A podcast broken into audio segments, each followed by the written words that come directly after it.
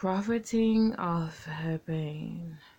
And she glides her soft pink lips into his. Obtuse they smother her a lustful passion, denying compassion purely for the benefit of his desire. Doubt crosses her mind, the last ounce of worth trailing in her consciousness. He grabs her buttocks, reaches for her thighs. Poor little girl. Daddy's little girl.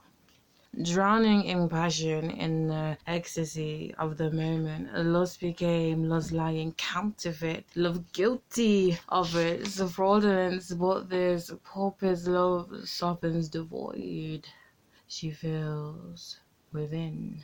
The car windows steam with the intensity of the moment. Passers by, stripers, poorly tinted windows, glazed brown eyes, numbed, gaze out as sensations shiver throughout her pink clitori. Patience, her moans call out.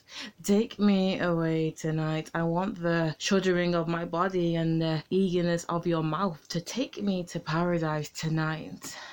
I want the hunger of your desire to relight the fire that has burnt out within. I want this counterfeit love to deceive my soul into the sensation of ecstasy and oneness. I want this tainted, tasteless communion, the loneliness I feel within.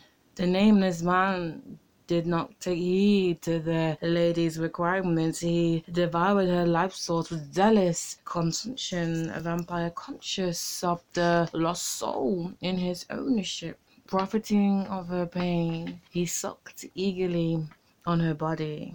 In ignorance of the lady's calls, she made in vain.